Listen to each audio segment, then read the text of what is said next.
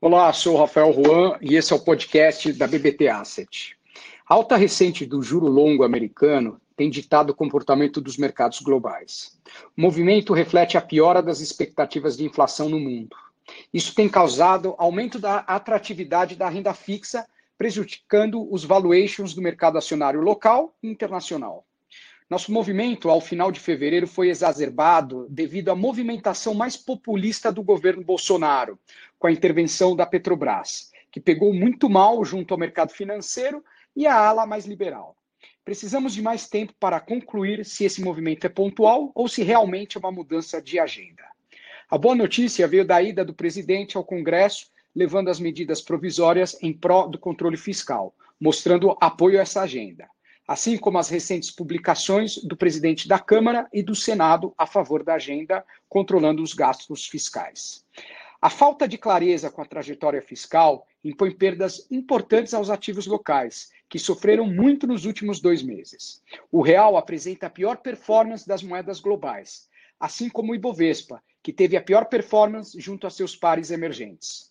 O cronograma de aprovações é fundamental para os preços dos ativos locais. A agenda esperada é a PEC é, da guerra, auxílio emergencial, sem furar o teto de gastos, depois reforma administrativa e tributária. Caso ocorra, veremos os ativos locais em outros patamares reagindo de forma muito rápida. Não podemos perder essas precificações, pois o país voltaria a crescer de forma sustentável. O antagonismo presente no governo nos deixa apreensivos e a mudança de agenda deve ser monitorada de perto. A escolha seletiva de ações vem fazendo a diferença, com uma performance 3,75% melhor do que o índice Bovespa no ano. Porém, mesmo assim, não foi suficiente para reverter o desempenho negativo dos ativos investidos no mês de fevereiro. Continuamos com nossa visão de que nomes ligados a ciclos domésticos, que foram dizimados nas últimas semanas devido à alta taxa de juros, serão os ganhadores à medida que avance a vacinação nos próximos meses. Varejo tradicional, shoppings e construção fazem parte do nosso portfólio pelo mesmo motivo. Empresas de tecnologia local e internacional continuam sendo fundamentais para um portfólio que busca a geração de performance e diversificação saudável. Apesar das boas perspectivas para 2021, o cenário externo apresenta uma volatilidade maior do que a esperada. A pandemia se agravou e medidas de restrição foram reintroduzidas, afetando o primeiro bimestre.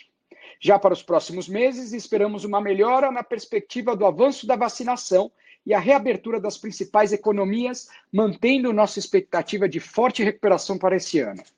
A alta dos treasuries americanos fez com que o Fed mantivesse sua postura expansionista na política monetária e a perspectiva futura otimista para os ativos de risco.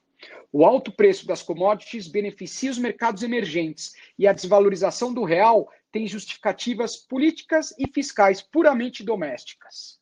Durante todo o mês, os fundos apresentaram ótima performance, porém, a última semana do mês devolveu os ganhos devido às infelizes ações do executivo já mencionadas. Esse é o principal ponto de atenção para o futuro. Por ora, nos damos ao luxo de sermos mais otimistas e continuar com um cenário de reformas e meros intervencionismos do governo Bolsonaro. Para mais dúvidas, acesse nosso site, leia a carta ao cotista ou entre em contato conosco. Uma boa tarde.